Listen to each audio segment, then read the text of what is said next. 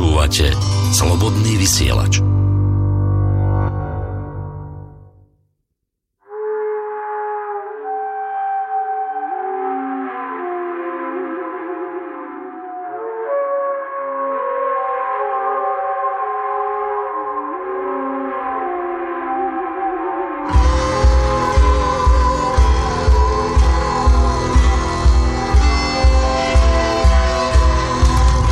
Rodná cesta volá zo stanoviska z Banskej Bystrici zo Slobodného vysielača. Sa vám v tejto chvíli hlási Žiarislava, spolu s ním aj Boris. Dnes vás možno jemne prekvapíme, ale tí z vás, ktorí sledujete pravidelne našu stránku, tak tí až tak prekvapení nebudete, pretože dnes to nebude až tak o rozprávaní o jedle Slovanov, ale napríklad budeme sa pýtať a hľadať odpovede na to, či zanikla alebo nezanikla pôvodná kultúra. A ako sa lišili, členili a vrstvili duchovné kultúry? Ďalej sa dozviete, či sa dáva duchovná kultúra či sa dá nejakým spôsobom rekonštruovať a či je to vôbec potrebné. A či sú nové duchovné prúdy sprznením starých, alebo sú prirodzeným vývojom nových? Som Žiarislavu vyskočil do toho. Prepáč. No a ešte sa dozviete napríklad aj veľmi zaujímavú vec, ktorá mňa samého intenzívne zaujíma, a síce ako sa líši duchovná kultúra od náboženskej. A čo nás čaká a čo neminie. Tak nás počúvajte.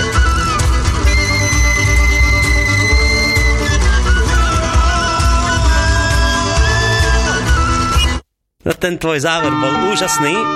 Počkať, tuto nám niečo hrá, to musíme stopnúť. Dobre, teraz je to ono.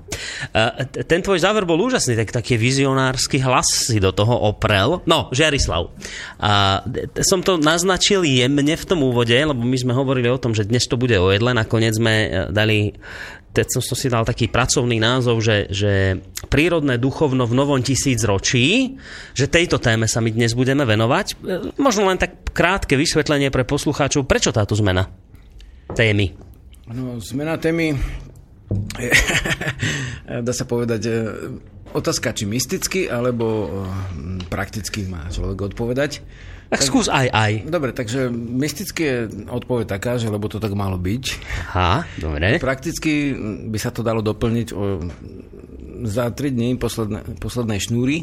Boli 3 opravy plechovača, plechového konia, a tá tretia bola po koncerte v Bratislave. Hovoríme o aute, takže som práve prišiel z Bystrice a nemal čas si zobrať tie knižky, čo boli pripravené. Jasné. A poznámky ako Niederle a rôzne iní novší autory o jedlách a hospodárení Slovenov. Čiže priamo praktické dôvody nás vedli. Takže sme dali niečo, čo môžeme povedať hocikedy, na čo sme stále pripravení a na čo nepotrebujeme žiadne dodatočné podklady a zdroje. My sme poslucháčom v podstate nedali minulý týždeň hlasovať, takže tým pádom ani nejak maily nechodili od nich, ale samozrejme mňa vždy poteší, keď nejaký ten príde, či už priamo Žiarislavovi alebo mne.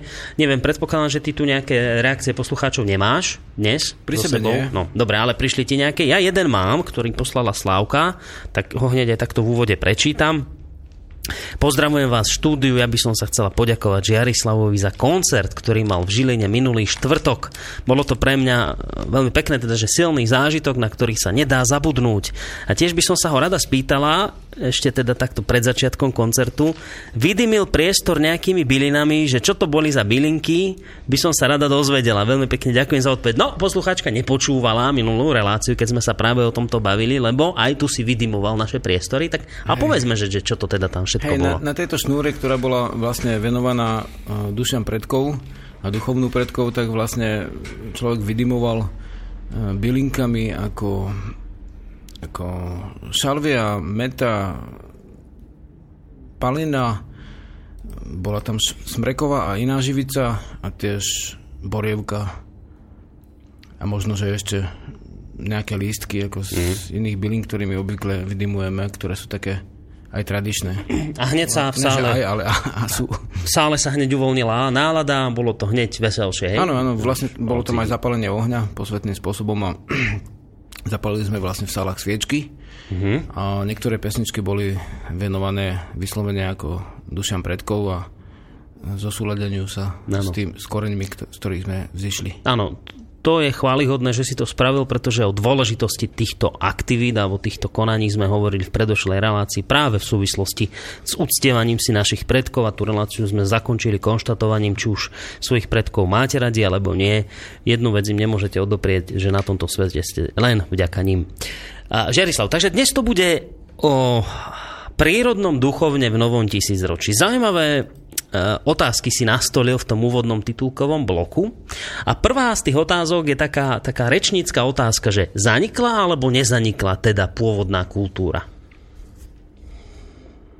Áno, ako ľudia, ktorí sa snažia približiť k podstate slova, tak sa snažíme tie slova používať presne. Takže hovoríme napríklad o pôvodnej alebo o prírodnej kultúre. Mhm. Nie teda o pohanstve, ktoré znamená čosi trošku iné. A pôvodná je slovný koreň vod, ako vodiť, odvedená. Mm-hmm. Od niečoho... Odvodená. A prvú pesničku už nám nejaký posluchač pustil. Tak... Nejaký posluchač volá v tejto chvíli. Dobre, tak to zrušíme zatiaľ pre túto chvíľu. Pretože sme pri pôvodnosti a napriek tejto krásnej... Fujare. Pesničke Piešťalovej, takže odvodená, mm-hmm, ako od niečoho pôvodného, alebo niečo, čo sa vodí z tej podstaty, hej, môžeme povedať takto voľne baznicky. A, takže pôvodná kultúra, či zanikla alebo nezanikla, áno, to je veľmi dôležitá otázka, pretože niektorí hovoria, hej, napríklad pieseň, neviem, Putovali hudci, alebo v zásade, čo bude dneska asi znieť Hory moje hory, mm-hmm, tak to sú piesne, ktoré sú pôvodné, ale vlastne v každej dobe sa hrajú trošičku inak. Hej? To znamená, že v starej dobe isto tam nebola v prípade prvej piesne teda Putovali hudci Molová stupnica, ale bola asi Durová. Mm-hmm. Tá pesnička asi mala podobnú čiaru, keby ste to nakreslili vlastne vytvarne, kde sa zvýši a kde zniží tón, ale bola trošku upravená inak. Teda pre hudobníkov tam boli tie tercie iné, teda nie veľká, ale malá, alebo naopak nemalá, ale veľká. Takže nie Durová, ale Molová. A v zásade, alebo aj Durmolová bežne na Slovensku, že sa kríži stará doba s novou hudobne. A to isté sa týka aj vlastne v ostatných veciach, v duchu a tak ďalej. Že vlastne tieto veci sú pôvodné, ale stále sa vyvíjajú. Hej? A teda vlastne tá kultúra pôvodná, isté, že nezanikla, ale sa vyvíjala. Mm-hmm. No to sa dá vlastne dokázať na veľmi veľa príkladoch. Poviem napríklad, hej, že máme slovo, dajme tomu div a tam na konci bolo a teraz povieme iba div. Hej, div, divúci. Potom zase máme slovo napríklad ogeni a teraz povieme oheň. Uh-huh. Hej, po nejakých troch zmäkčeniach a nejakých stratách tých hlások, ktoré sú a tvrdý mäkký znak jať a ďalších, tak vlastne je to stále pôvodný jazyk slovenčina, uh-huh, ale oproti staroslovenčine sa trošku zmenil. Uh-huh. Teda oproti jazyku starých Slovenov. Takže tento jazyk je mierne zmenený, ale stále je pôvodný. Asi ako keď pestujete jablka a vyberáte tie, ktoré sa vám páčia, štepíte ich alebo semenami rozmnožujete, dajme tomu, rastlinky niekde na poli a vyberáte také klásky z takej pšenice alebo pohanky alebo ražu žita, ktoré sa vám najviac páčia, mm-hmm, tak vlastne tá obilnina sa vyvíja. Stále je to pôvodná, ale vlastne už sa vyvíja. Teda nenastane tam to, že si kúpite geneticky manipulovanú pšenicu z Ameriky, ktorú si patentovala nejaká firma. Hej. Toto je už vlastne... Nejaké Monsanto. Nejaký import, nejaká, dá sa povedať, invázia inej kultúry. Takže pôvodná kultúra, takisto ako hudobná, tak ako duchovná, tu je ovplyvnená niektorými vetrami, a teda z okolia, ale vlastne sa udržiava neustále. Hej, toto je vlastne úplne výrazný rozdiel oproti tomu, keď si Boris tu 2 minúty pred začiatkom relácie sa mu podarilo stiahnuť zo siete nejaké veci o neopohanstve, tak vlastne presne tu je to tak podané, ako keby to bola nejaká predkresťanská kultúra, uh-huh, ktorá sa vlastne s cirkevným kresťanstvom ako skončila a teraz je snaha rekonštruovať nejakú starú vec, hej? Mm-hmm. Ktorá už vlastne akože je prežitá. No a toto chceš ešte, kým budeš pokračovať, to je taká otázka, že chceme ako keby že rekonštruovať, alebo taká predstava, že chceme rekonštruovať starú vec, niečo pôvodné. A teraz my keď hovoríme o pôvodnom, to vravíme o akom období, že sa chcem vrátiť do ktorého obdobia, alebo že odkedy to začíname rátať, že toto je to hej. Pôvodné, vieš? Že... No v podstate pôvodná kultúra je v každom okamžiku pôvodná. Vlastne ona sa stále vyvíja, aj keby sme skúmali staré kultúry, tak zistíme, že aj tie majú nejaké vývojové stupne, ale nikdy nedošlo k tomu, že by bola úplne zničená a na jej poli by vyrastla úplne iná. Hej, bola taká snaha samozrejme na našom území, boli aj na územiach iných také snahy. Dajme tomu vlastne v oblasti dnešného arabského sveta to zničenie pôvodných kultúr bolo oveľa horšie z dnešného hľadiska, lebo tam, keby sa založil nejaký spolok pre pôvodnú kultúru, určite by to nebolo také jednoduché ako u nás. Hej? V zásade v následku aj vďaka vlastne tomu vývoju, ktorý tu je, tak vôbec také niečo je možné. Takže tam pôvodné kultúry utrpeli výrazne viacej a zmenili sa dokonca zväčša aj na veľkých územiach jazykové skupiny úplne. To znamená, ako v prípade, dajme tomu, Indianov, že ktorých obsadili Anglosasi, hej, tak, alebo Španieli v malých územiach, no nemalých, ale Brazília dosť veľké územie, ale Portugalci ešte niekde. Tak vlastne túto nedošlo k jazykovej zmene, ale v tých niektorých arabských krajinách alebo v Turecku a inde vlastne došlo aj k tomu. Takže... Niekde naozaj bol ten ako keby nálet inváznej kultúry a tá pôvodná sa takmer stratila. Nemôžeme povedať, že či úplne, lebo tiež tam sú nejaké etnografické, lenže nikto ich nerobí. Viete, v týchto, dajme tomu, arabských krajinách je menej tej etnografie, národopisu a tých vied, etnológie, ktoré nejaké religionalistiky, ktoré u nás ešte sú, hej, alebo už sú. Takže tá pôvodná kultúra je úplne stále, ona nie je predkresťanská, lebo ináč by sme ani si nemohli púšťať tie pesničky, ktoré si púšťame a ani by sme nemohli hovoriť vlastne tieto relácie už nejakom 25.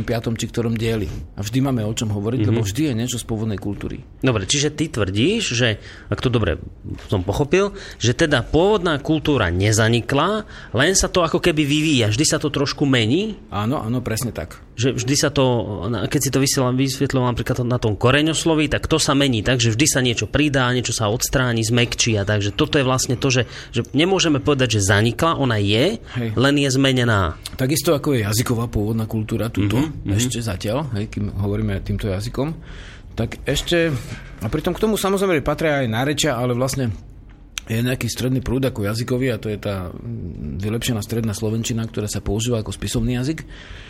Samozrejme sú to tie vetry, to sú tie nárečové slova, ktoré používajú dneska anglické, kedysi nemecké a tak ďalej. To sú vetry, ktoré vlastne nás ovplyvňujú trošičku. A v zásade to isté je v hudbe a niečo podobné je aj v duchovných kultúrach. V duchovnej kultúre, alebo doslova, že v kultúrach, lebo vlastne to nejde o jednu pôvodnú kultúru, ale o vrstvu duchovných prúdov navzájom úplne prepojených. No toto mi musíš vysvetliť. To už ideme k tomu druhému bodu, že ako sa teda líšili, členili a vrstvili tieto duchovné kultúry, to mi trošku vysvetli, lebo tomu fakt nerozumiem, že ako sa to teda vrstvilo. Dobre. Takže vlastne... Skúšaj taký príklad. Napríklad už v samotných názvoch máme ľudí, ktorí sa zaoberajú pôvodnou kultúrou, máme rôzne korene. Hej? Zase ako Sloveni sa pozrieme na to slovo. Vidíme, že najčastejší názov na Slovensku pre tých, čo udržiavajú pôvodnú kultúru je, dajme tomu, vedma, vedomec. Hej?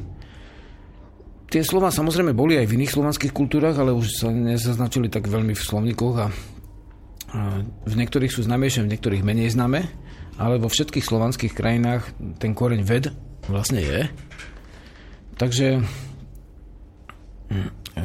Táto kultúra vlastne je spôsob uvažovania, cítenia a bytostného prežívania, ktorý súvisí s vedomím.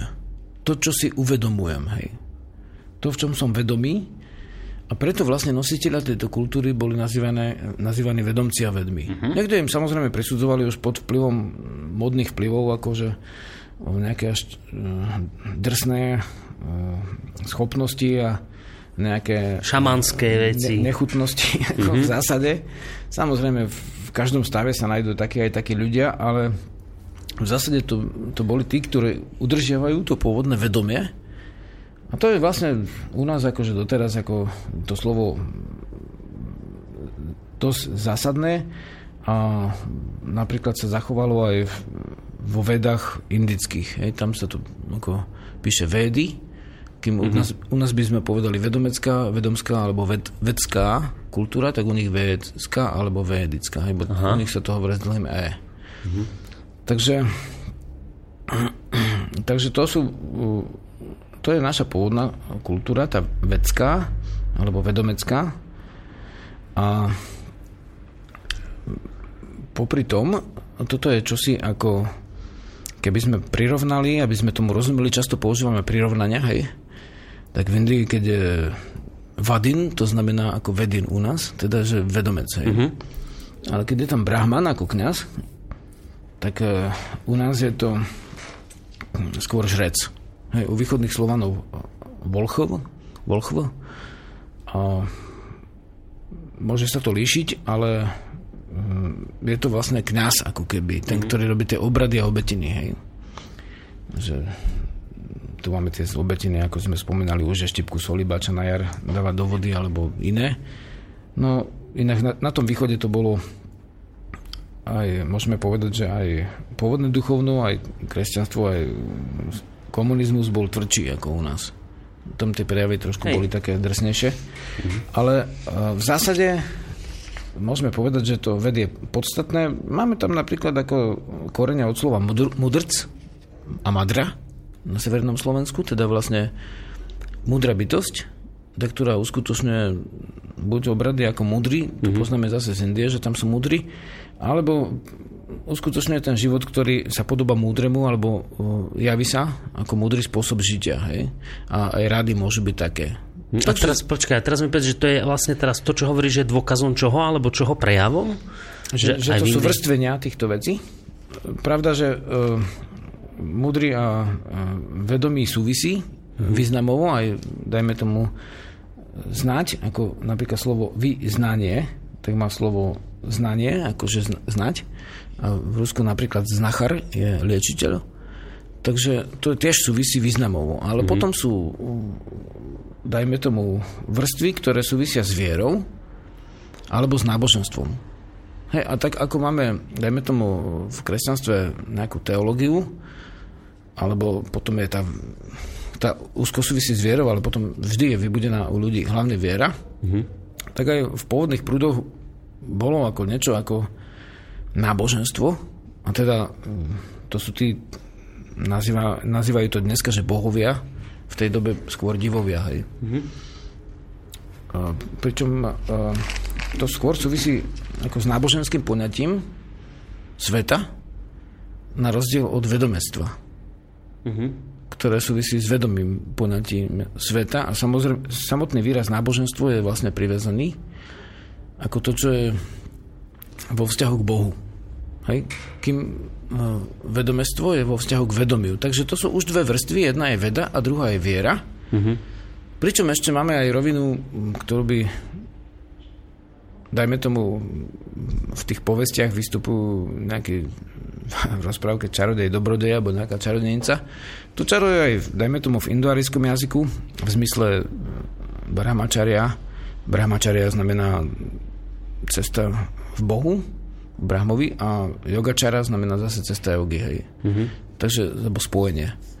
Cesta spojenie, takže čaro znamená čiara, ktorou sa buď oddeliš, alebo spojíš, dajme tomu, keď v tých obradoch sa rozsype zrno, niekedy prezemným silnovratom do domu, tak má to priviesť, alebo na svadbe obsypeš svadobčanov zrnom, tak má to priviesť vlastne úrodu, plodnosť a na základe podobnosti. No a toto čaro vlastne niektorí nazývajú ako mágia. Hej, oni ju majú všetky, úplne duchovná sveta. Áno. Akurát niektorí teda ako hovoria, že to majú, a niektorí hovoria, že to nemajú. Oni majú nejaké to správne náboženstvo alebo tak. Ale tiež používajú prvky podobnosti alebo oddelenia. Čiže táto čiary.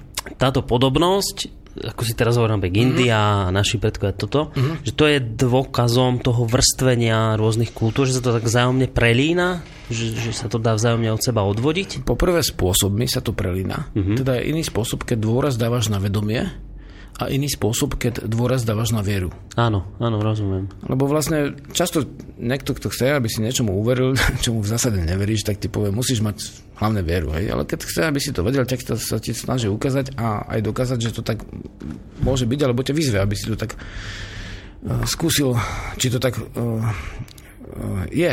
Hej? Tieto vlastne spôsoby duchovné, či naozaj prinášajú tieto výsledky. Takže to je vrstvenie, ktoré je v samotnom spôsobe užívania ducha. Ak duch, zase nazveme, že to, čo je, sa spája s vedomím, kým duša s cítením, na základe slovenského jazyka a slovanských jazykov, môže tak človek povedať, tiež ducha ako duš znamená sila, je duš živý a neduživý, naopak. Tak a duch môže za istých okolností súvisieť so svetlom ako dag, starej v praslovančine a v indoeurópštine ako slovo spojené so svetlom. Takže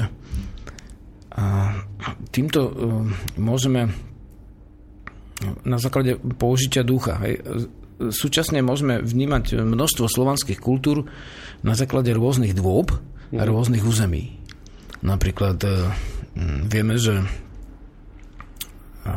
na východe boli spomínané väčšinou iné božstvá, hej, Slovenov alebo Slovanov, ako niekde na západe, teda u polabských Slovanov v dnešnom Nemecku, alebo na oboch stranách Labe v určitej dobe. A od 10. storočia už len na východe od Labe, medzi Labe a Odrou, tak vlastne tam sú tie božstva inak menované. A teda takto to môžeme, napríklad niektorí to rozčleňujú a niektorí si tie božstva spočítajú a zistia, že vlastne tých bohov je nejakých 200, hej. A to je v podstate pomerne nezmysel, lebo v zásade, že by jedna kultúra mala 200 bohov, lebo keby si mal pred jedlom poďakovať, tak potom by si bol... Ešte zblázni z toho, keby si to všetko spomenul. Kedy by si sa najedol, tak potom už by bol večera a znám by som musel znova. No. Takže často sa napríklad svantovít, Svanto ako že svätý alebo veľký a vít ako vítaný víťaz. Áno. Tak má vlastne tie prejavy slnečného božstva, hej, takisto ako napríklad Svarug alebo Dažbog. Pre niektorých zase na inom území. To znamená, ten istý môže mať rôzne mená. Áno. Poviem príklad z inej kultúry ako on, pán, hospodín, boh. A ešte niekde hromovladný alebo Jehova alebo tak ďalej. Už u tých rôznych národov môže mať to isté, tá istá sila, rôzne mená, no. A to neznamená, že ich 5 alebo 10. Áno. Ešte. Len preto, že sa na rôznych územiach v rôznych dobách pomenovajú rôzne. Lebo v starej dobe často tie božstva, dajme tomu, mali zástupné mená a nesmel si ako meno maca povedať, že tak si povedal ten, ktorý vie, kde je med, hej, vedmeď alebo medveď. To je zástupné meno. Vo vede sa tomu hovorí tabuizované slovo. Nemôžeš ho povedať hockedy, ale v zásade občas, aby nestratilo silu. Hej. Takže tým, v tomto zmysle mohli sa vyvíjať aj tie mená, bez toho, aby vznikol taký, dá sa povedať, divoký panteizmus o počte neskutočného množstva posvetných síl. Hej. Takže z tohto hľadiska aj v časoch, aj v priestoroch rôznych, ale pravda, všetko, čo žije, tak sa vyvíja, tak vznikali rôzne slovanské kultúry. Okrem toho, že na tom istom území vznikali vlastne vrstvy, ako založené na vedomí, na viere, na prajnosti alebo na čare, takisto na rôznych územiach vznikali, dá sa povedať, že duchovné otienky kultúry, ktoré pôsobili rôzne.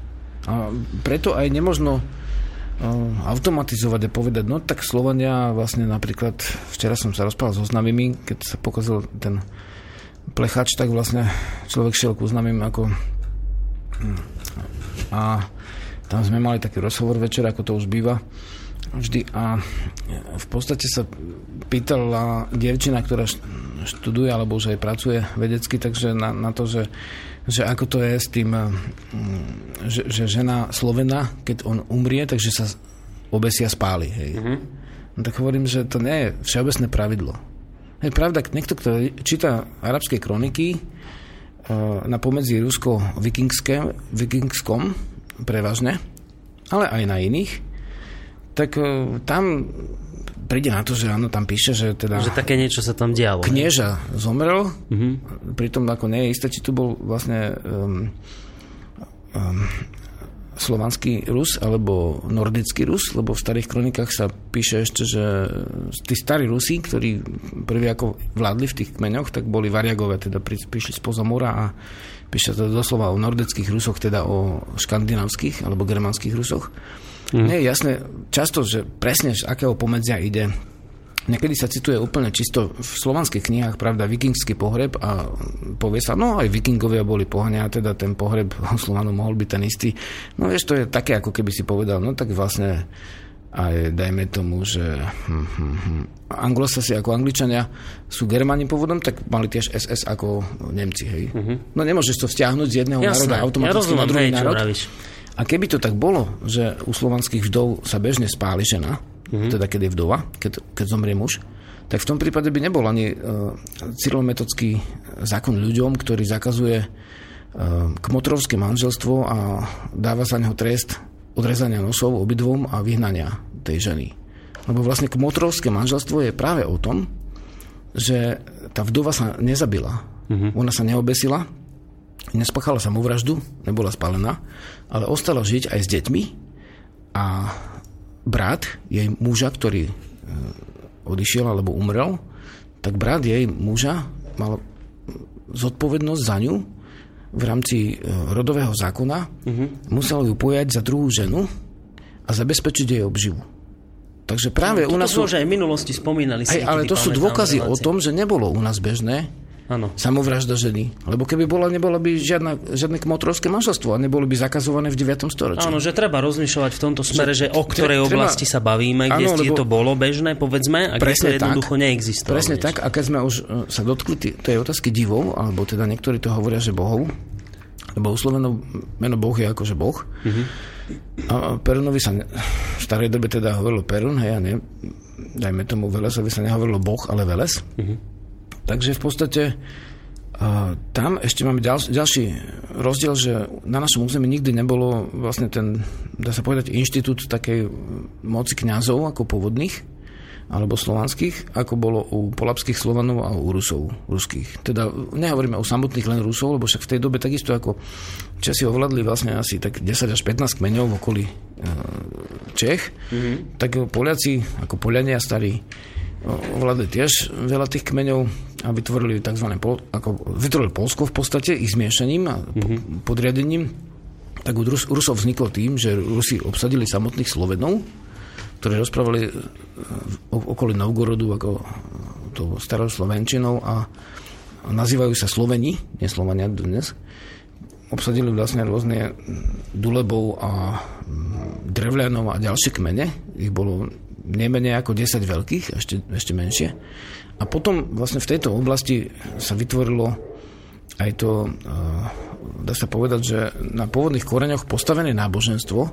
Otázka je, že do akej miery skutočne, či nebolo tiež ovplyvňované to pôvodné náboženstvo vlastne inými náboženstvami, teda hlavne ako kresťanským. Hej. No, pozerám, že pol hodina za nami. Takže, prepáč, nechcem si skočiť, dáme pesničku, hej, ale len pesnička. Toľko, že je to dosť náročná vec pre tých, čo sa zaujímajú o pôvodnú kultúru. A keď si kliknete na internete, samozrejme vidíte len také buď zjednodušenie, alebo veľmi často pomerne povrchné pohľady. Áno, tam to sa presne tak opakuje. To sme už aj v minulosti riešili, že Slovania boli takíto, že ja neviem, tak s tými ženami, alebo že to sme riešili v minulej relácii. No nie v minulej, v dávnejšej relácii, že či boli verné, alebo boli neverné staroslovenské ženy a tieto veci. Že to také zjednodušenie napísané a vyzerá to tak, ako keby na celom území, tom veľkom, ktoré obyvali Slovania, všade platili rovnaké zvyky a že ty sa vlastne snažíš povedať, že To je veľmi povrchný pohľad, že to sa veľmi vážne líšilo od oblasti, kde práve tí Slovania, ktorí žili, že je to úplne odlišné. Áno. No. Takže, a to je vlastne to vrstvenie, to prelínanie, členenie kultúry a tak. Dobre, spomínal si, Žiarislav, pesničku Hory moje hore. Hory moje hory. Napríklad v tejto pesničke nie je žiadne náboženstvo, ale je tam duchovné. A to je tá vlastne pesnička, ktorá si hovoril, že už sa veľmi dlhú dobu prenáša z minulosti? Áno, to je vlastne stará pesnička nájdená našiel som ju vlastne v spevníku Očovej. Poznajú ľudia z folklórnych festivalov, ako má taký trošku iný text, tie pijanské slohy sa opakujú a tieto vlastne slohy pôvodného duchovná ostávajú zabudnuté, lebo to sa ako keby nehodí do toho folklórneho festivalu, pričom folklór je to, čo ľud vie, ne to, čo ľud prepije. Dobre, že spomínaš ten folklór, lebo od toho sa vlastne môžeme vo pesničke odpichnúť, lebo pôjdeme k bodu, že či sa vôbec dá tá dávna duchovná kultúra nejakým spôsobom rekonštruovať a či je to vôbec nejakým spôsobom potrebné, takže nás počúvajte ďalej. Kamaráti moji, mňa srdce zabolí, keď si ja pomyslím na tie naše hory. Na hory zelené, na hory hlboké, na hory vysoké, na hory divoké. No, musím to teraz trošku opraviť, lebo ja som tu pustil omylom pesničku Kamaráti moji, mňa srdce zabolí. Takže tá správna pesnička bude číslo 2. Hory moje hory. A takto znie tá pesnička, o ktorej Žiarislav hovoril. Toto je už tá skutočná.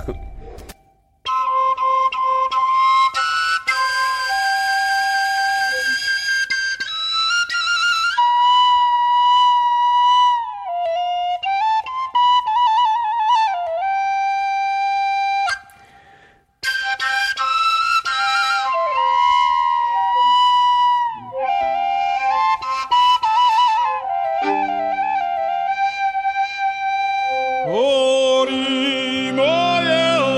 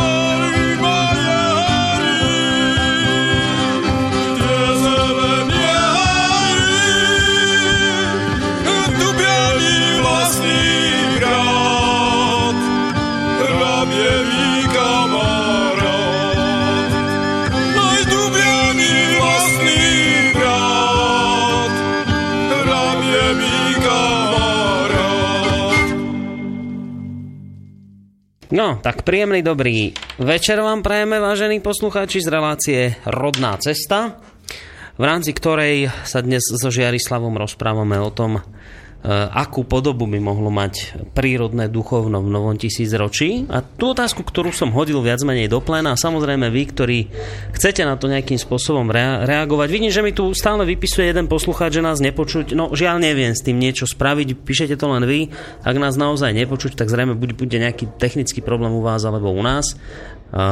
My to tu počujeme dobre a ja tu počujem z vysielania, že to ide. No ale neviem, či máte momentálne problém teda u vás, alebo je to problém náš, lebo vidím, že raz píšete, že máte problém, potom nie, áno, nie, tak... Asi by viacerí písali, keby naozaj to nešlo. Čiže toto k mailom, ale ak máte nejakú otázku konkrétnu k tejto téme, tak studio@slobodnyvysielac.sk, prípadne telefón 048 381 0101.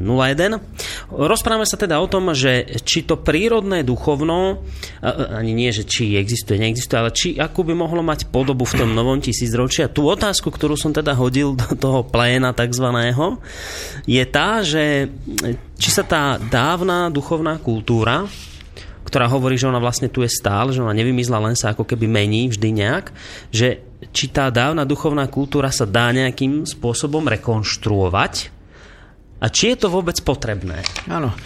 No, oproti roku vlastne, keď vyšiel návrat Slovenov v 95. prvý raz v článkoch a potom v 97. ako knižne, tak súčasný stav je taký, že o slovanstve je veľmi veľa článkov. Hej.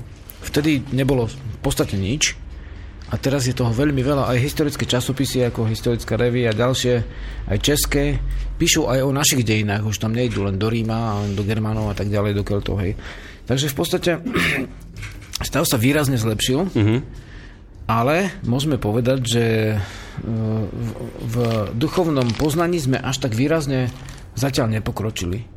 Hej, zvyšil sa záujem, ano. Ale že by nastal nejaký prelom ako vo vnímaní ľudí a v duchu, to ešte zatiaľ povedať takto s istotou nemôžeme. Uh-huh. A teda vlastne v súčasnosti sú dosť časté také tie postrehy, však raz do týždňa človek ide do toho mesta, hej, do toho vysielača, zrobí prehľad tlače, a aby človek vedel, čo sa deje v spoločnosti. No a je to dôležité z tohto hľadiska pre tých, ktorých sa zaujímajú spoločnosť, aj keď nepočúvať správy, ale raz za čas zistiť, kde tá spoločnosť sa pohla.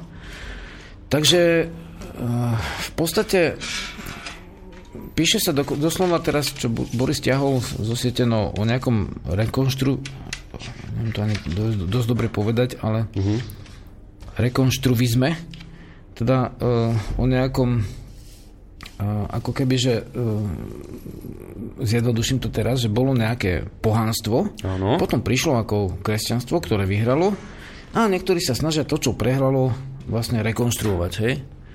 Do tej podoby, ktorá tu bola pred príchodom kresťanstva. Ktorá tu bola predtým, hej? Áno. Tak poprvé je kritizovaná podoba, ktorá bola predtým, aj keď tá podoba vlastne, dá sa povedať, že neprehrala v dnešnom jazyku férový zápas, ale vlastne bola nasilne potlačená, ako za komunizmu bol potlačené čokoľvek, hej, ostatné, iné ako komunizmus, hej.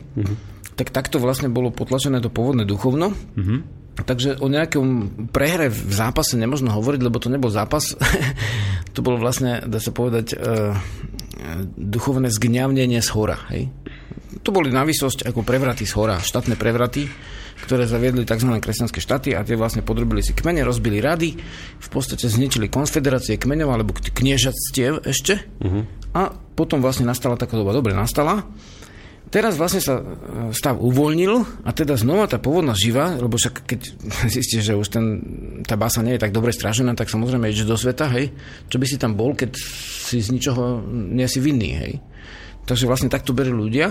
A teraz sa niečo uvoľňuje, to je dejinný pochod, to nie je nejaká maličkosť, že vlastne v ľuďoch sa uvoľňuje túžba po prírodnom duchu.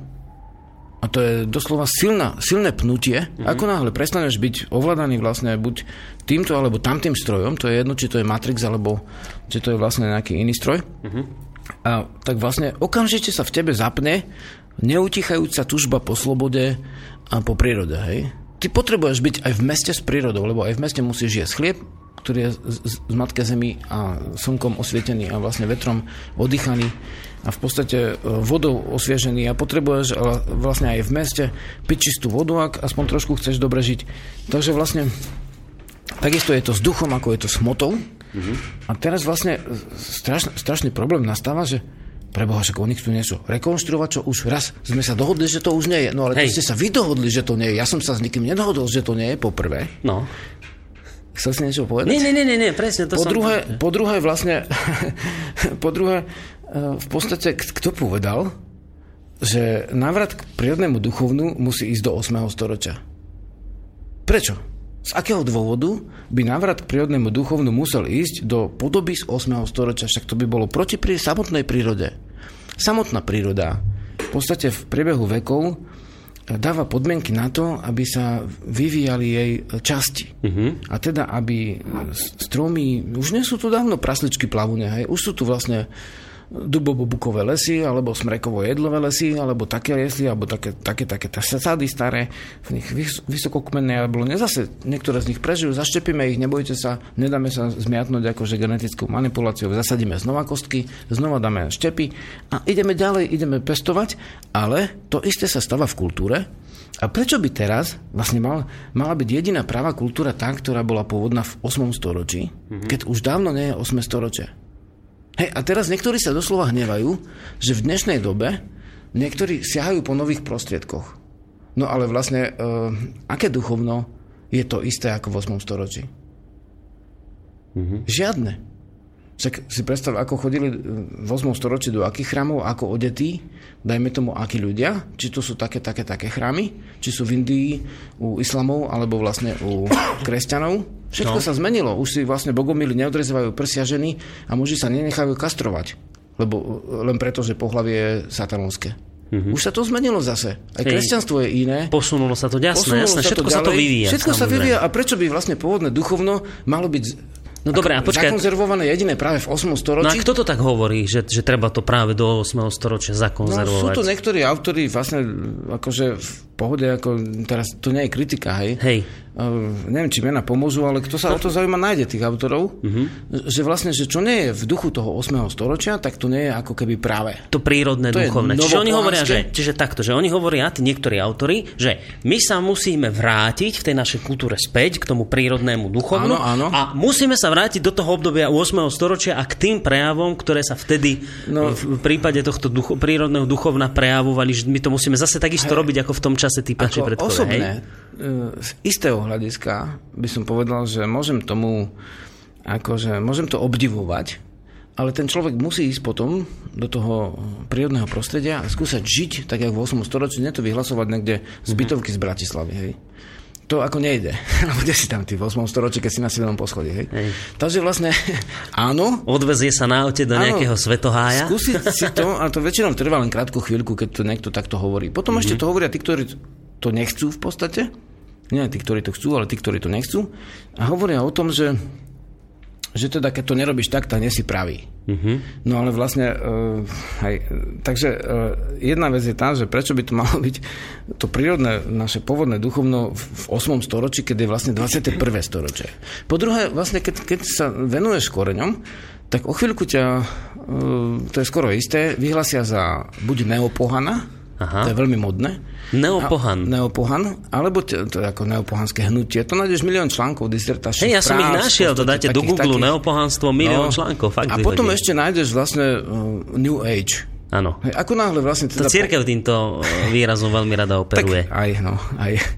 Takže vlastne... Ja som sa práve tam s tým stretol prvýkrát v živote. To sú dve veci a tam ťa zaročene strčia, nech robíš čokoľvek. V podstate, čo sa líši od toho, dajme tomu neskoro stredovekého prístupu. Takže v zásade to je ďalšia vec. Ja vám to teraz poslucháči vysvetlím, že jak som sa s týmto stretol v praxi. Konkrétne v prípade Žiarislava, že keď som spúšťal nejak túto reláciu, tak som tak hovoril nejakým ľuďom, že však budem mávať Žiarislava a teraz oni, že počkaj, že to je ten, čo v tej Kokave tam dať, že to je ten, čo v tej Kokave býva, tam v tých horách. A že on sa tak snaží žiť podľa toho pôvodného spôsobu našich predkov. A teraz tá reakcia, vieš, okolia, že a kde on žije podľa, ako, čo to rozpráva, že on žije podľa pôvodného, neviem, či duchovná predko, však veď on chodí na aute a vravím, však oblieka sa ešte ako naši predko, ale a kdeže sa oblieka, oni hovoria, však chodí v kožákoch oblečený, aj rifle má a aj to svoje oblečenie, tú košelu si tam dáva takú, že kade čo si tam pokombinuje, že to vôbec nie je ako naši predkovia, že teraz mi to presne z toho vychádza, čo ty hovoríš, že veď to nie je žiaden hriech, to nie je nič zlé, keď že teraz ty sa nesnažíš naozaj chodiť oblečený, jak tí naši predkovia, že presne doslova musíš mať na sebe toto oblečené, lebo keď toto nemáš oblečené, tak už sa ty tu vôbec nehraje na nejaké pôvodné duchovno, už vôbec nehovor o pôvodnej kultúre našich predkov, že ty sa nejak snažíš týmto zaoberať a žiť, lebo ty nechodíš tak oblečený, ako chodili oni. Oni toto vyhodia na oči. Dobre to chápem, že? Áno, dobre to chápeš. Zober si, keby Indián prišiel vlastne v indiánskom do New Yorku, tak ho zoberie policia a už ho z basy tak rýchlo nepustia. Hej? Teba by síce nezavreli. Aj keď? Počul si, čo sa stalo tomu nášmu poslucháčovi, keď ho chytili bleskí policajti v košeli. Jasné, stane sa, no ale tak to by som nepovažoval za pravidlo, ako policajtami celkom dobré skúsenosti. Ale v podstate, keď napríklad človek žije teraz, hej, od tohto návratu do Vianoc nemám žiadne koncerty. Hej, keď ideš medzi, dá sa povedať, pištolníkov, tak si zoberieš niečo na seba, hej. A keď idem do mesta, tak si dám niekedy aj dokonca bundu, aj koženú. No, jedne si. A v podstate, áno, to je také ako pancier, ale pod mňa vždy mám rodnú košelu a tú bundu nikdy nenosím doma v lese, hej. Rozumieš tomu? Hej. Že to je také, že áno, niekedy dajme tomu cítiš, áno, teraz idem v pohode ako otvorený, ale niekedy otvorený nie si, lebo práve vlastne riešiš 1500 vecí, no a potrebuješ si zobrať myšací kožušok. Áno. Takže vlastne to je tiež pôvodné, že ty si zoberieš myšací kožušok z toho mesta. Ako hovoria niektoré národy prírodné, že zober si mokasiny z toho kmeňa, v ktorom chodíš. Takže vlastne idem do mesta, aspoň z časti sa prezlečiem, ale nie vo vnútri, ale vždy je to len tá úplne vrchná vrstva, väčšinou jeden odevný doplnok. Áno, ale ty si hovoril o tom, že potom ako celé všetko ostatné tak, ako je. No, ako... Ale že sú nejakí autori, ktorí hovoria, že my sa musíme vrátiť do toho našeho pôvodného, prírodného duchovná do obdobia 8. storočia a takto isto to vnímali vo vzťahu k tebe, že potom... ty keď chceš hovoriť o pôvodnom duchovne, obliekať sa ako predkovia, tak ty si nesmieš dať na seba nič kožené, ty nesmieš si sadnúť do auta a takéto musíš v krpcoch prísť, vieš, že úplne oni to tak berú, že všetko musí byť tak, ako bolo predtým a ak to porušíš, koniec, už si skončil, už to motáš, už vieš, že... Takže dnešný vedec, akadémie vied, musí mať odev ako Sokrates, hej, musí mať nejakú tuniku. A dnešný vlastne kresťan musí mať dlhé vlasy a bradu, rozštepenú na dvoje a možno aj pajesi. Hej, no to sú bočné vrkoče. Áno, to majú, to Židia majú ešte také tie. Ktoré akože kresťanstvo pochádza z tejto oblasti. Takže vlastne, tak to vyzerajú kresťan, tak potom, keď nesi takýto kresťan, tak nesi pôvodný kresťan. Tak kde tu bereš tú sukňu a vlastne to sako a tú kravatu a hovoríš, že si v kresťanskej strane, keď nemáš pajesy a nemáš bradu rozštepenú na dvoje a nemáš vlastne okolo seba tie odevy, hej, alebo ťavujú kožu. No, že skrátka nevyzeráš, jak tí ľudia tam v tej Biblii na obrázku. No jasné, no tak nevyzeráš, no tak môžeš vlastne sa týmto oduševniť, hej, a takisto, presne takisto, môžeš žiť v akejkoľvek kultúre, môžeš vlastne v tej dobe mať vonkajšie znaky, aspoň čiastočné, nestáva sa u nositeľov, že úplné. Môžeš mať niekedy nejaký z tých znakov tej kultúry, keď sa presúvaš, lebo však akože musíš sa aj nejako chrániť, hej, keď sme pri tom. Takže v podstate máš taký spôsob a dôležité, kde je srdce. Takže vlastne pôvodná kultúra z tohto hľadiska, ako aj v hudbe, napríklad husle, všetci berú. Tak ľudovky slovenské majú husle, no však kamarátku, bratku, husle sú predsa rímsky nástroj. Husle nemajú nič spoločné so slovanstvom. U nás sa to volalo gusli a bol to brnkací nástroj. Ako gitara? Ako gitara bez hmatnika. Nie ako lutna, alebo ten arabský ud, ale ako gitara bez hmatnika. Hej? Takže vlastne gusli bolo toto.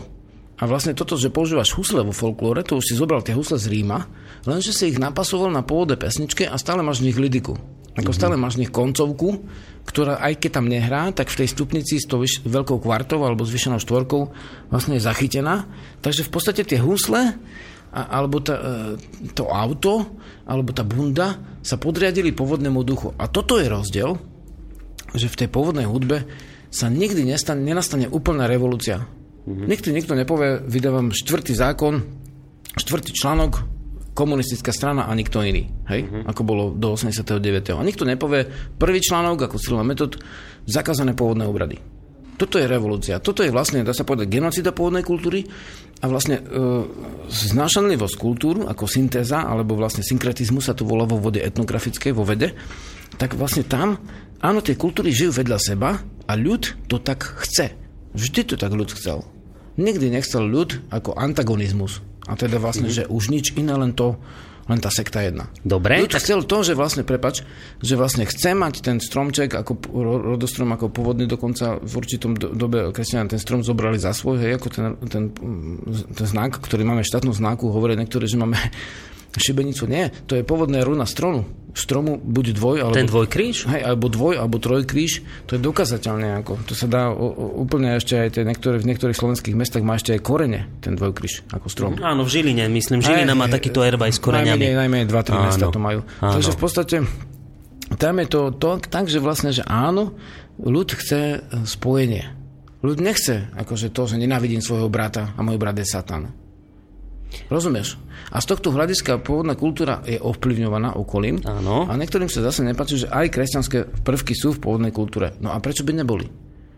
Že bola niekedy doba, keď vietor vôbec nezmenil nič, však vietor, pohyb vzduchu, aj kultúr je prirodzený následok chodov vo svete.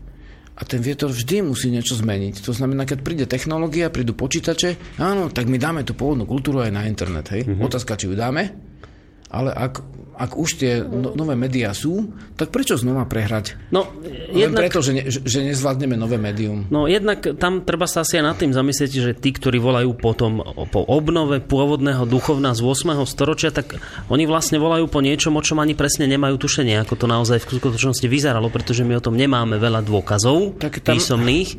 Čiže oni môžu v tejto chvíli variť z vody, ako sa hovorí, že zda môžu poprikladať niečo, čo tam ani naozaj reálne nebolo, nie? No, hovorím, že mám k nim veľmi dobrý vzťah, akože považujem tento jav za dôležitý. Uh-huh. A je to, dá sa povedať, jav, ktoré v prírodnej spoločnosti mali mladenské spolky. Oni sú vlastne idealisti v dobrom zmysle a chcú niečo, čo bolo a čo podľa nich bolo dobré, obnoviť. Hej? Je otázka času, kedy vlastne budú postavení pred dve veci. Hej? Buď ostanú v úplnom presvedčení, že teda vlastne niečo také je možné, alebo sa dajú na vedeckú križovatku a prídu k dvom výsledkom. Buď zistia, že tie zmienky sú tak sporé, tak malé, tak z iných kultúr, ktoré vlastne vôbec to nevideli tak, jak to bolo, hej? Čo akože jasné. Áno. A či už arabské, kresťanské alebo akékoľvek, tak oni nehodnotili ako pozitívne ten pôvodný, oni ich neskúmali ako dnešní etnografii, že nestranne, oni tam mali vysosné a osobné často poznatky voči tomu. A druhá vec je tá, že vlastne rekonštruovať sa to v podstate nedá, ako presne. Jednak to aj nemá význam, ako sme si hovorili. Hej. Úplne presne. A ďalšia vec je tá, že buď teda vlastne musia dať do toho svoju dušu a niečo zo seba a tým pádom už to nie je autentické, jak vtedy. Áno. Alebo v podstate zbalia to s tým, že nedostatok akýchkoľvek vlastne zmienok. Hej. Mm-hmm. Lenže vlastne prírodný duch nie je ani rekonštrukcia starého, jasné, rekonštruvizmus, hej. V tieto latinské slova sú tak, akože niekedy neprirodzené pre nás, že ja neviem povedať, prepáčte. Ale nie je to snaha o napodobne úplne niečoho, čo už bolo a obnovenie. Ani to nie je vlastne snaha o tom. A vlastne musíš ísť študovať na vedu, na históriu alebo na etnológiu, aby si vedel, ako to vtedy bolo. Však, ale tí ľudia vtedy neštudovali ani vedu, ani etnológiu. Vieš? Takže vlastne musíme byť trošku, človek to vníma, že v snahe schovievavý. No to som sa chcel presne spýtať. A potom mám pesničku, že prúdy, no. Toto ty hovorí, že rekonštruovať to, čo sa ani vlastne rekonštruovať nedá, z dôvodu, že my nemáme tie informácie jednoducho, ale dobre, že rekonštruovať nie je potrebné. a teraz, že, a čo teda je potrebné? Že úplne rekonštruovať to pôvodné sa nedá a ani to netreba. A čo teraz treba robiť v tomto prípade?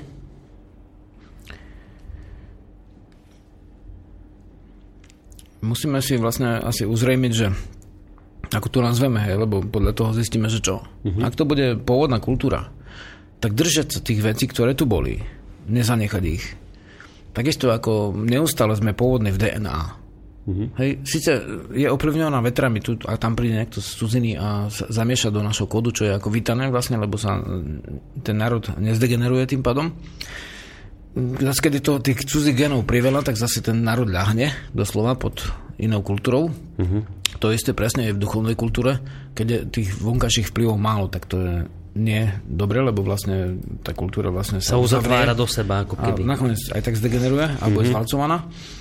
A keď sa príliš otvorí, tak vlastne tiež je zrušená. A v dnešnej dobe to je behom pár rokov sa to dá. Dnes je to práve ten problém, že je príliš otvorené. To je vidíte, že slovenské štúdia všetci tvrdia, že no tak je to relatívne dobré, no tak oproti niektorým africkým štátom, ako tie naše slovenské štúdia sú naozaj dobre, ale skutočnosť je taká, že tam nemá kto nahrávať, lebo vlastne tie slovenské pesničky jednoducho už odchádzajú, knižky sa našťastie predávajú ešte, ale pesničky vlastne rozhlasy už tak pramálo púšťajú, takže vlastne táto kultúra z tohto hľadiska ako keby javí známky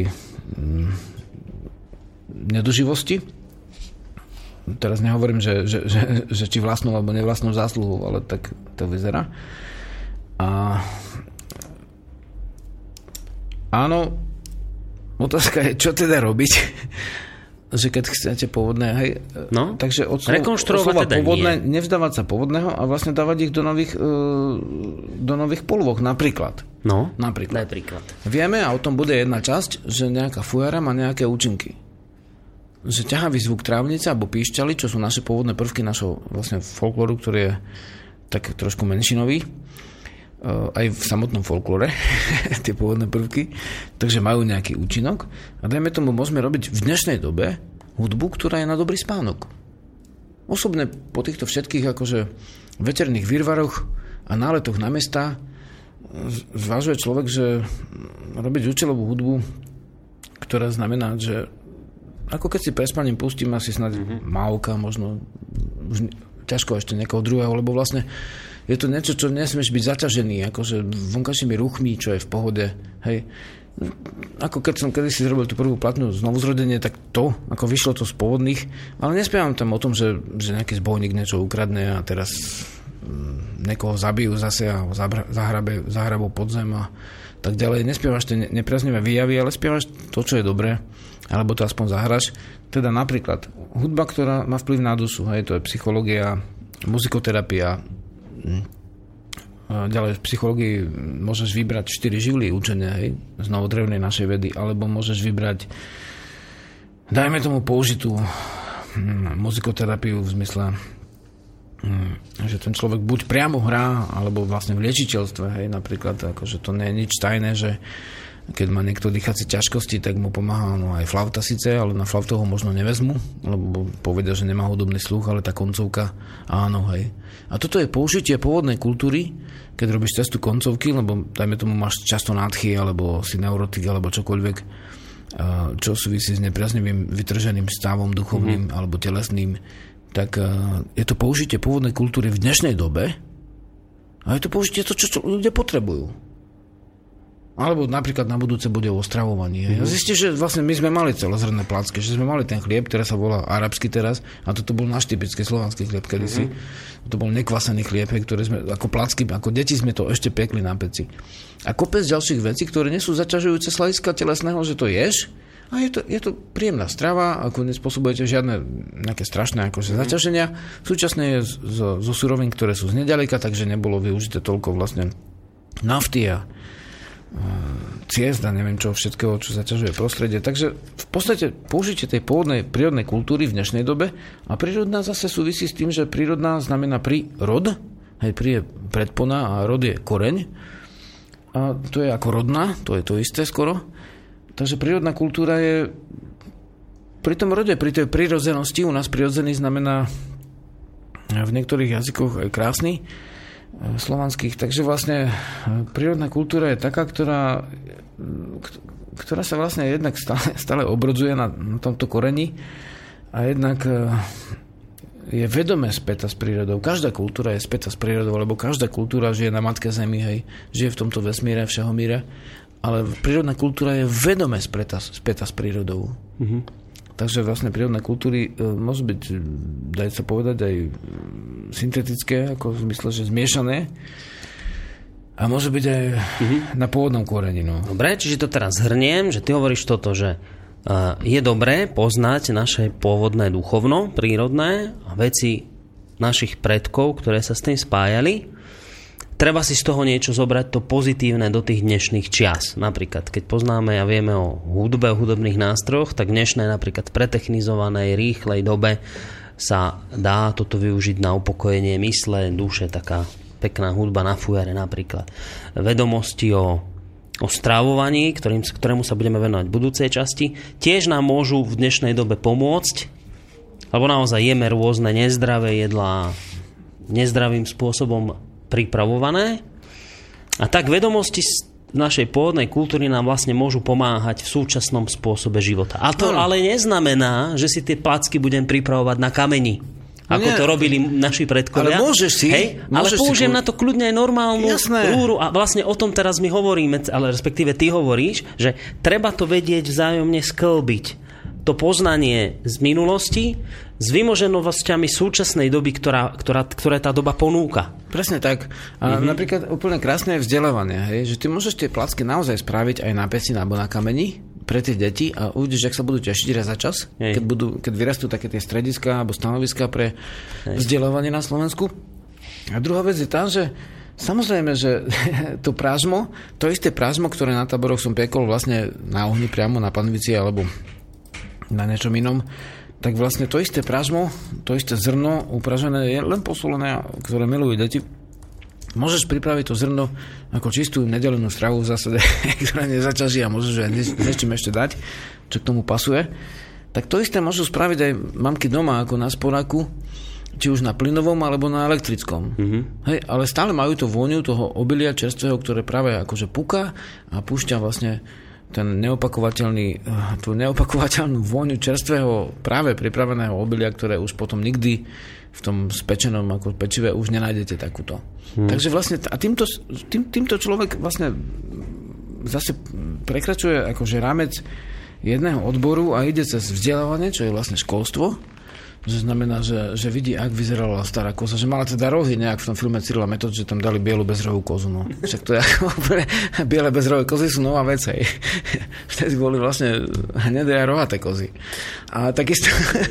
To zase nikoho ani tak v tom filme netrápi, lebo však... Jasné, ale to bude akože... Oni si tam prizvali, jak som to ja počul, tú uputávku, že cirkevných historikov, odborníkov, tak to jasne. Už zase koza, tak to oni nevedia, že bezrohé neboli. No to ty vieš, no. No dobre, a napríklad ako sa spraví ten sirik z mlieka, hej, to deti si môžu pozrieť. Ako sa hra na fujarke, na pišťalke, na drumbli, alebo na nejakom inom jednoduchom nástroji, ktorý tu odávna bol, ozembuch, alebo hrkalka, alebo hocičo, hej. A vlastne súčasne sa spojí vzdelávanie, dáš tam vlastne nejaké divotance, do toho vlastne, však to robia Maďari a my to nevieme. Maďari vlastne aj naše tance, teda čarda, že podľa historických zmienok z 19. storočia do veľkých je to zlúčený tanec s veľa horskými slovenskými prvkami. A oni to si vyučujú a my nič, vieš. Ako my nevieme dať našu kultúru do našeho vzdelávania, tak ako Maďari. A preto ťaháme za kratší koniec, ako my sa zlostíme na nich. My máme sa starať o svoju záhradku. A tým pádom naša záhradka bude kvitnúť a nemáme ťažkosť. Takže v podstate vzdelávanie, telesná výchova. Diletantce však máš 40% možností, tak prečo to nespraviť aj tam? Máš tam potom vlastne nejaká estetika, alebo čo? A môžeš rozprávať o estetike Svetohajov, jak sa lišia od vlastne tej od vlastne anglického trávnika, ktorý by sa isto páčil vlastne nacistom. Je to krásne. A ako sa lieči rozkvitnutá lúka, hej, ktorá vlastne je niekde na strani a ktorá je plná liečivých bylín, ktoré vlastne sa môžu, a zase v zdravotníctve, ktoré sa môžu použiť. Liečivé bylinky sú posvetné pre nás, sú jednoducho základné právo Slováka, občana Slovenskej republiky a akéhokoľvek, zobrať si tú liečivú bylinku, pokiaľ vyslovene jej nie je málo, že nie je chránená nejak takto. A vlastne toto by sme si mohli kľudne uzákoniť a liečiť sa tým, rozumieš, a nie, že dúfajme, že skočíme na to, že, no, tak ostane, lebo... že majú byť zakázané, tak nie, že ostane, to už hrozí, že budú. No veď práve hovorím, že už ti to zakážu použiť. Takže vlastne my tú pôvodnú kultúru si môžeme dať aj do svojho práva, samozrejme. A tým pádom vlastne my prežijeme. A ak si to nedáme, tak sa zmeníme na nejaké súčasť guláša, ktorý bude vlastne obsadený. Toto je ten problém, že ty si na to už aj viackrát upozorňoval, ale stále to mnohým ľuďom nedochádza. Dojde im to, keď bude neskoro, že ono to znie tak neuveriteľne, keď to dnes povieš, ale že napríklad, že predstavte si vec, že v zahraničí, niekde, neviem, v Amerike možno, to nie je bežné, že vy vôjdete len tak do hory, alebo len tak si niekde vodu naberiete, alebo len tak si niečo niekde utrhnete, že to je problém. Že to veľmi ľahko môže prísť aj sem. Ja som nedávno som bol akurát doma pri rodičoch a teraz sme sa tak rozprávali, že niekto ide robiť v hore, do ktorej vždy sme chodili bežne, ak deti sa hrajú. Už sa tam ide robiť obora, už sa to oplotí, už to bude zakázané tam chodiť. Tam sa budú chovať zvieratka a poľovníci, ktorí už dokonca ani tým zvieratám nedajú takú šancu, ako mali kedysi, že mohli niekam ujsť a bol to, povedzme, že rovný boj toho poľovníka so zvieraťom, tak on, ten poľovník, sa teraz už rovno zavrie do tej zvernice s tými zvieratmi a oni už nemajú nikde ujsť, on ich tam už vystrieľa a teraz to bude oplotené a vy už tam jednoducho nevôjdete. A takto sa oplotí jedna časť lesa, potom sa k tomu oplotí ďalšia časť lesa, potom sa oplotí lúka. A vy sa o 50 rokov zobudíte a príjete na to, že už je všetko oplotené. Že je všetko oplotené a vy, ak ste si nekúpili svoju pôdu, svoju horu, tak vy sa už nedostanete. Vyzerá to smiešne, možno vyzerá teraz ako, že niekto povie, že konšpirátor korony rozpráva. Dobre, tak choďte do zahraničia, choďte sa pozrieť, ako to funguje tam. Skúste niekde zastať iba tak popri ceste autom, ako vás bude niekto stade hnať, lebo to je jeho majetok, lebo mu to patrí. A toto je presne to, čo my si neuvedomujeme. My máme ešte stále pocit, že keď idem do hory si otrhnúť bedle teraz, nož tak to môžem, lebo to som tam furt tak chodieval a že do tej studničky tam, čo tečie, ak je ešte čistá, tak si naberiem vodu, lebo to tam furt tak bolo.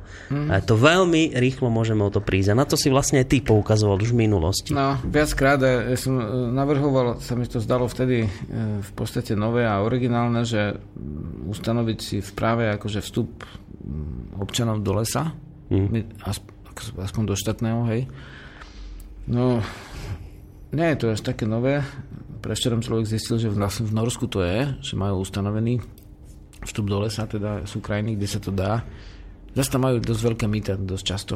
Ale v podstate, aspoň teoreticky sa to dá na rozdiel treba od USA, kde sa to skutočne tak menej ako prakticky dá.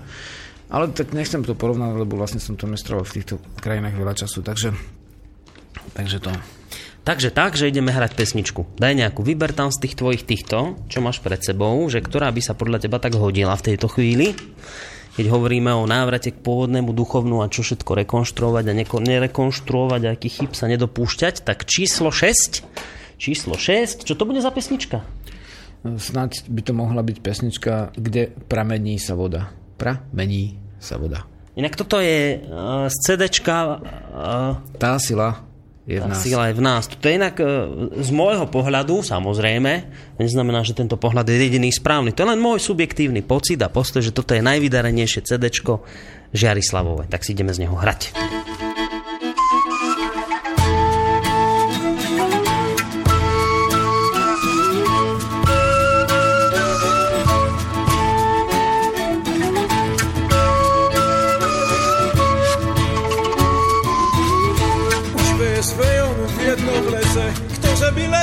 Kvasil v meste, jak dobre hore, v zelenej hore, jedný bedný, kde zoríte vzorie.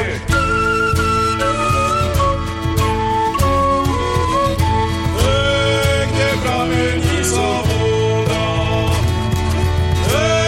tam sa ti duša voda, kde jare z garčeky ja horí, slnco horí, rádo je, čo sa rodí znovu.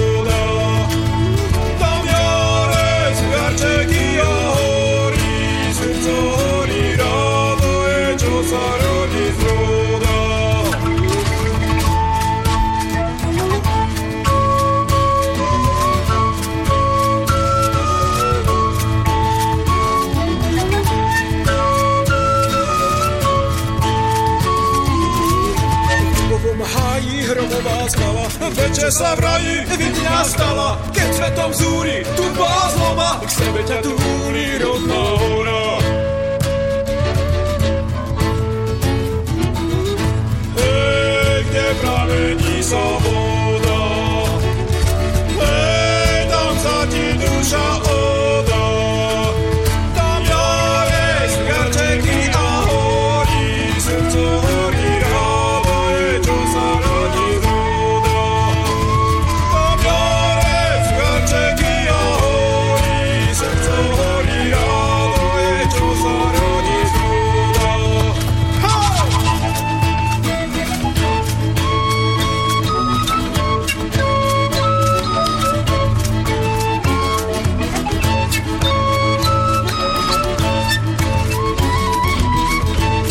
voda. Rasla v kameň, tračí sa zloba, bolesť žiade, pán na báli, ulitu vie, na nebi dúha vodu pije. Hej, kde pramení sa voda, hej, tam sa ti duša odá, tam jare z garčeky a horí, srdco horí, rádo je, čo sa rodí.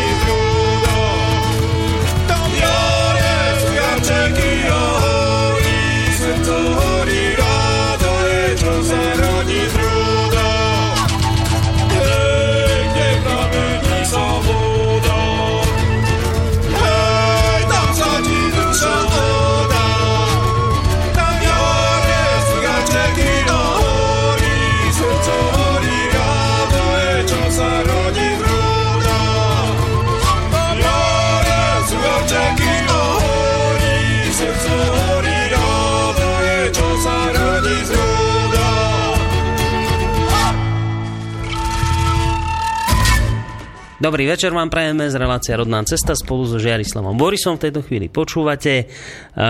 Píše Peter, dobrý večer Žiarislav, má super typické slovenské songy, držím mu palce a moc obdivujem, aj manželke sa páčia. No tak to sme veľmi radi, Peťo. Chvala. Možno aj nejaké CDčko má doma, ak nemá, tak treba navštíviť stránku VDSK, alebo aspoň počúvať Rodnú cestu, lebo tu väčšinou hrávame Žiarislavovú tvorbu, aj keď sem tam sa nám sem niečo pritrafí aj iné zahrať. No, dnes je to rozprávanie o tom, čo z toho teda pôvodného duchovna, toho prírodného pôvodného duchovna našich predkov v dnešnej dobe treba nejakým spôsobom zachovávať, rekonštruovať a čo nie. Myslím, že sme už na to dali dostatočnú odpoveď pred pesničkou. No ale ďalší bod, ktorý sme si tam vyšpecifikovali, alebo sme to tam spomenuli, že ako sa teda líši tá duchovná kultúra od náboženskej. Ja som rád, že toto by ma celkom zaujímalo, že toto by som sa rád s tebou porozprával, lebo mám pocit, že to je naozaj takto, že keď sa bežný človek počuje slovo duchovné, on si pod tým hneď predstaví, že to je, aha, tak to je niečo cirkevné, že to je niečo náboženské, že to je automaticky, že kostol a omše a púte a niečo takéto, že duchovné to je automaticky hneď toto. A ty teraz vravíš, že duchovná kultúra od náboženskej sa značne líši. Tak teraz mi poď o tom trošku viac porozprávať. V čom? Tak keď sa ideš napiť vody napríklad, alebo pojmeš do seba nejaké jedlo, akékoľvek, tak na vedomeckom chodníku vždy človek chváli ten nápoj, tú vodu ako dar, lebo vždy je to spojené s inými bytostiami. Hej. Nie je to takého, čo nie. Ako voda je vlastne zo zeme, hej, a z nebies, oblohy. Je to z prírody zvonku. A pri najmenšom niektoré bytosti ti pomohli ako tú vodu dostať ku sebe, hej. Či už sme to vymenili za nejaké obeživo, alebo peniaze, alebo nie, ale... Mm-hmm. A čo sa týka strávy, tak všetko je dar. Všetko je dar. A jednoducho tam ten minerál ako soľ, jeho trošku a všetko ostatné sú živé bytosti a soľ je tiež dar zo zeme. Takže človek, keď chváli za dary, tak nemusí hovoriť o Bohu alebo o bohoch a môže chváliť. Takže v tomto zmysle uskutočne je duchovno. Hej? Keď som si vedomý, že ráno si potrebujem prebudiť oheň a udomácniť sa v novom dni, tak môžeš robiť duchovno novou piesňou a nemusíš robiť náboženstvo. To znamená, robíš bežnú duševedu alebo psychológiu v dennom živote. keď pracujem so žihlami, ako zem, voda, vzduch, oheň, pri liečení, pri odstraňovaní vlastne ťažkostí, ktoré vznikali poraneniami duše, pri úplne príprave stravy alebo iných veciach, vždy ten oheň je zapaľovaný nazýva to človek, že čistým alebo posvetným spôsobom, že s tým upriamením ducha a pozornosti na zrod všeho míra, na ten oheň, z ktorého svetla vznikol svet. A toto je vlastne vedomecká cesta, ktorá sa nemusí javiť ako náboženská. A často človek hovorí, že keď cítiš potrebu, alebo všeobecne, keď cítiš akože používať slovo Boh a presíťovať ho, alebo divovia, hej, ako niekto vníma, že Matku Zem a ako posvetnú silu, niekto vníma slnko posvetné, všeducha a tak ďalej, tak to je tvoja osobná vec a do toho ja vôbec ľuďom nehovorím. Vôbec nie. Takže robím duchovno a nerobím náboženstvo, lebo kto tam chce uskutočňovať, premietnúť si Boha, tak môže, alebo divov, a kto nie, tak nemusí. Ale duchovno to vždy je. Hej, či je to, alebo nie je náboženstvo. Duchovno to vždy je, lebo vždy tá voda nie je len také niečo, nejaká chemická zlúčenina, ktorá tu náhodou prišla. Je to vždy dar. A to ľudia čím ďalej, tým viac budú poznať, že tá voda je naozaj dar. Až keď zistia, že ju majú málo tej vody, tej pitnej, tak potom si uvedomia, že vlastne, že o čo všetko prišli tým, že si neustili prírodnú kultúru. Dobre, tak ty si teraz vysvetlil, že čo je to duchovná kultúra. No, a teraz, ale v čom sa líši od tej náboženskej teda? No napríklad v duchovnej kultúre môžeš a nemusíš mať osobný, dá sa povedať, osobný prístup máš, ale nemáš prístup k osobnej, nemusí byť k osobnej sile. To znamená, môžeš všehomír príjmať ako jav a vnímať a ctiť si ho ako vesmír, alebo Matku Zem, alebo Slnko, a môžeš ho vnímať aj ako bytosť. Hej, a ako ho vnímaš ako posvetnú bytosť, tak je to duchovno, ale už je to blízko náboženstva. V prípade, že ak sa modlíš a žiadaš od neho, hej? Či od zeme, alebo od slnka, alebo od všeducha, alebo od kohokoľvek. A ak vlastne to vnímaš ako, dá sa povedať, ústihodnú silu a nevnímaš to osobne, tak v podstate je to duchovno. Ako trebárs, ako keby som použil príklad z inej kultúry, to bude jednoduché. No, skús. Skúsim príklad z oblasti, ktoré nie sú postihnuté monoteistickou kultúrou, teda neboli tam vlastne kultúrne revolúcie. Ako úplne, hej. India a Japonsko, hej. A Čína. To sú krajiny, ktoré nemajú dneska problém a idú dopredu. Zmenila sa doba a tieto krajiny idú vpred, akože ekonomicky, aj duchovne, vlastne síce upadajú niektoré, ale vlastne dajme tomu, hej, tak či tak.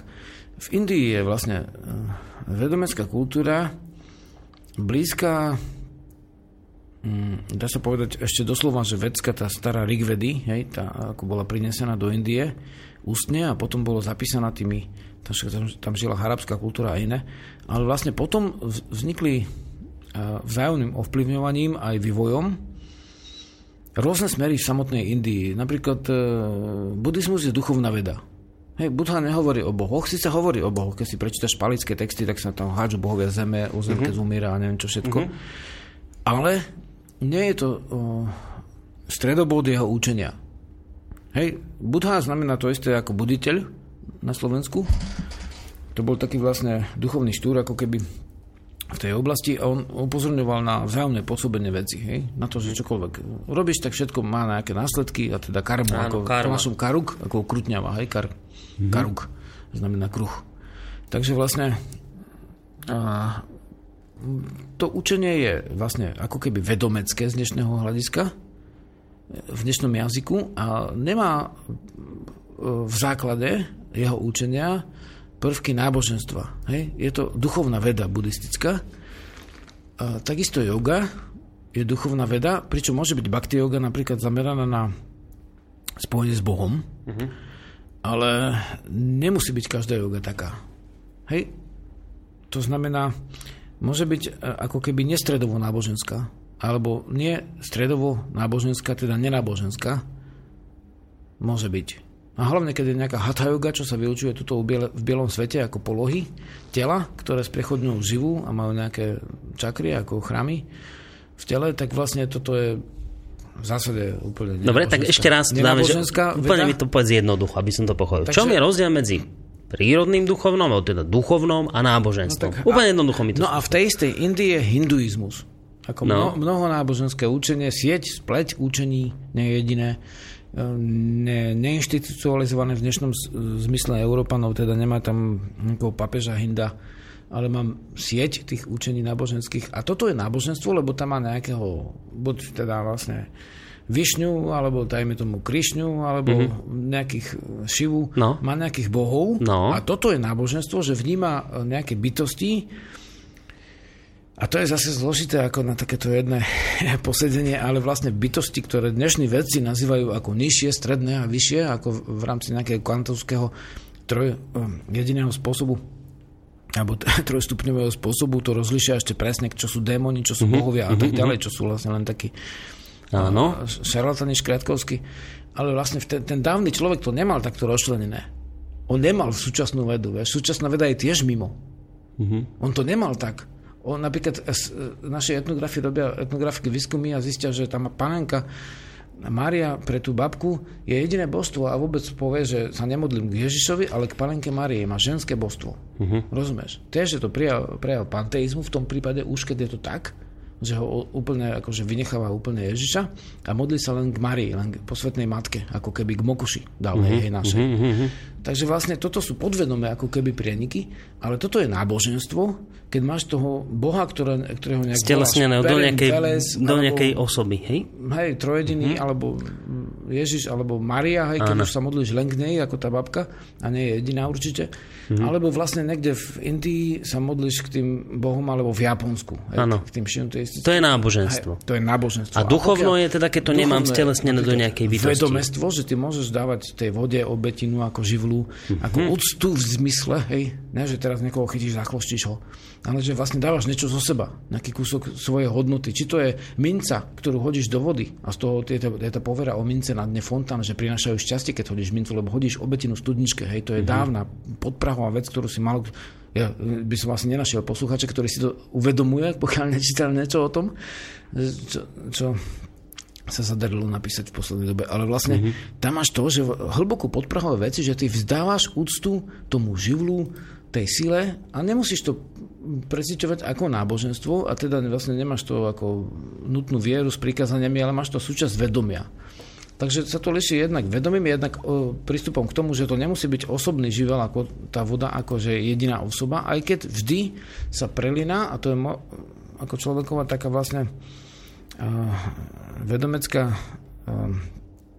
cesta, že vníma tak veci, že nikdy nie je ani ten monoteizmus, ani ten panteizmus, ani ten politeizmus, ani ten manizmus a vlastne neviem čo všetko, animizmus v čistej podobe. Vždy sa to prelína. Niekto tvrdí, že je to protichodné. On to vždy bolo spolu. Nikdy sa to nerozlúčilo. A teda niekto tam vidí na tej záhradke škriatkov a niekto tam vlastne vidí len živly, niekto tam vidí posvetné slnko a niekto tam vidí Boha alebo vlastne nejakých svätých, hej, vinohradníci vidia Hurbana a tak ďalej. Takže v podstate áno, všetka česť, keď ti to ide, keď si úctivý k iným bytostiam. Ja nerozlišujem ľudí podľa toho, akého sú vyznania, ale jak sa správajú k iným.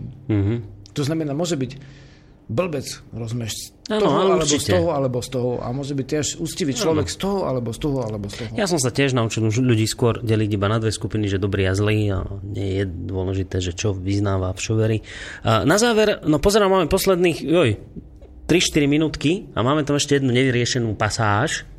Asi, že čo nás čaká a neminie. Tak toto mi ešte povedz. Čo nás čaká, to budeme zrejme hovoriť v súvislosti s tým prírodným duchovnom, ak ho nejak znova neobjavíme v nás. Dobre, to chápem. Čo nás čaká, neminie. No áno, ty si už taký pokročilejší asi v tomto. Mám za sebou prvý ročník prírodného duchovna. Takže v podstate áno, je to s týmto to súvisí, že došlo tu, vlastne keď si pozrieš na Zem, hej, si pozrieš iba na ľudí dnešného typu. Ľudia dnešného typu sú tu najmenej, ako dajme tomu, Áno, bude sa to liešiť od niektorých vysvetlení ako náboženských, ale najmenej 40 000 rokov. Hej, sú to ľudia veľmi podobní ako my, vyzerajú takisto.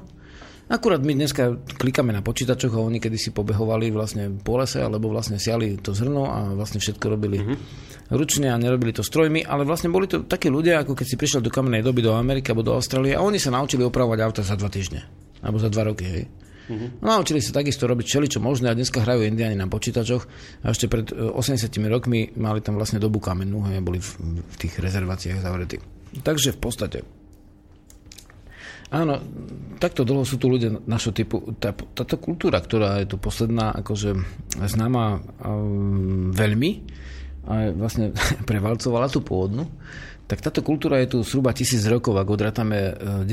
storočie, ktoré bolo takzvaná vlastne slávska vedcov niektorých teda tých nových, že vlastne sa Sloveni vrátili k pôvodnému duchovnu. Áno. To bolo vo všetkých štátoch takmer. To bolo pohanské povstanie Kopania proti Štefanovi, to bolo vlastne spojenie sa Slovákov s Maďarmi proti nemeckej ríši na Slovensku, to bitka pri Bratislave, to bolo vlastne spojenie sa polabských Slovanov, nepriateľských kmeňov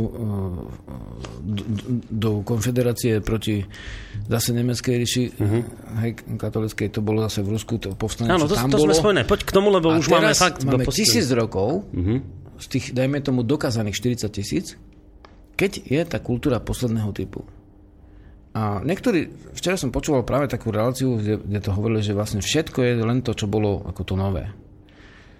No, či je to biológ, či je to psychológ, či je to etnograf, každý, keď sa do toho zahlbí, zistí, že my nežijeme vlastne v nejakom jedinom ako monolitnom svete, ale my žijeme v mozaike, doslova vlastne v konfederácii rôznych spôsobov žitia.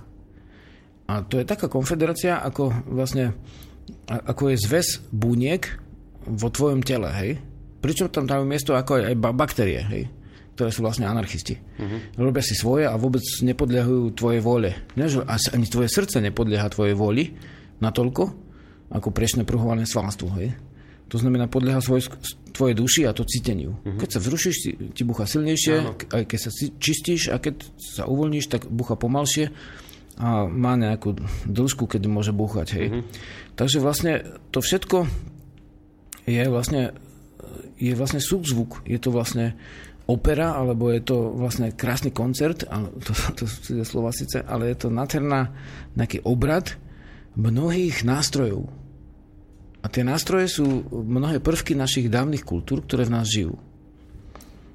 A teda nás neminie to, že nemôžeme žiť len v prestave nejakej jedného nástroja, nejakej plechovej trúby, ktorá ti to trúbi pri uchu, pretože vlastne takto by si neprežil.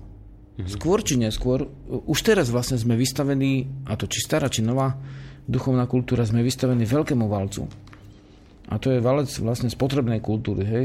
To sú vlastne tie obrovské budovy, oveľa väčšie ako chrámy, kde sa kupujú tie výrobky z celého sveta. Otázka, jak dlho to tu bude možné, jak dlho to zem znesie, lebo sme tak asi zjavne pri hranici uživenia počtu ľudských bytostí zemou a pri hranici vlastne zničenia mnohých živočíšnych druhov. Takže človek tak vníma, že čo nás čaká a čo nemine. Vyzerá to dosť prorocky a dosť silne, keď som si to aj prečítal, ale napriek tomu to človek dal do toho titulkového bloku. Nás čaká a neminie to, že budeme sa musieť vysporiadať s vlastnou prirodzenosťou. Buď teda úctivo, alebo neúctivo, a to je sebevražda. To znamená, my musíme uznať to, čo v sebe máme. Všetky dobré poznatky od predkov, od tých kultúr, ktorými sme prešli, od tých stupňov vývoja, ako je zbieratstvo, aj, dá sa povedať, pojedanie živočíšnych tiel alebo ich častí, poľnohospodárstvo, dá sa povedať, úcta ku každej duši, nielen k ľudskej duši. To všetko my si musíme znova prežiť, lebo stojíme pred skúškou, ktorá je úplne jasná. Vypočítali veci, že nejaké do roku 2060 bude 70% ľudí nad nejakých 60 rokov, hej, v zásade. Jedna vec je výpočet, hej, druhá vec je, čo bude. A Ale my musíme akože sa veľmi v duši zmeniť,